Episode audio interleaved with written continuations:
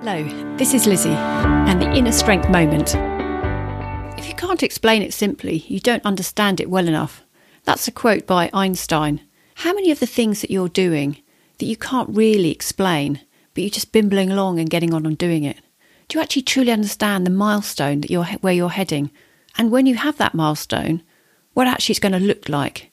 Perhaps what you're going to see, hear, and feel as a result.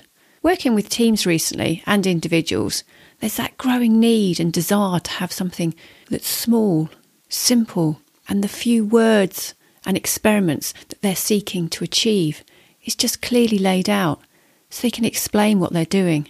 Understanding something beyond that, like the change they're seeking to make, can really help you do that. In the simplicity and the less, and perhaps as David Hieatt refers to, doing one thing well, is actually what we're aiming for. So as you go about your day to day, think about what you're doing and the quote from Einstein. If you can't explain simply what you're doing, perhaps you don't truly understand where you're heading or what you're doing. And I invite you to perhaps go out for a walk, mull it through in your mind, or pause so you do know exactly what you're doing in a simple set of words and ideas and maybe pictures to help you along your way.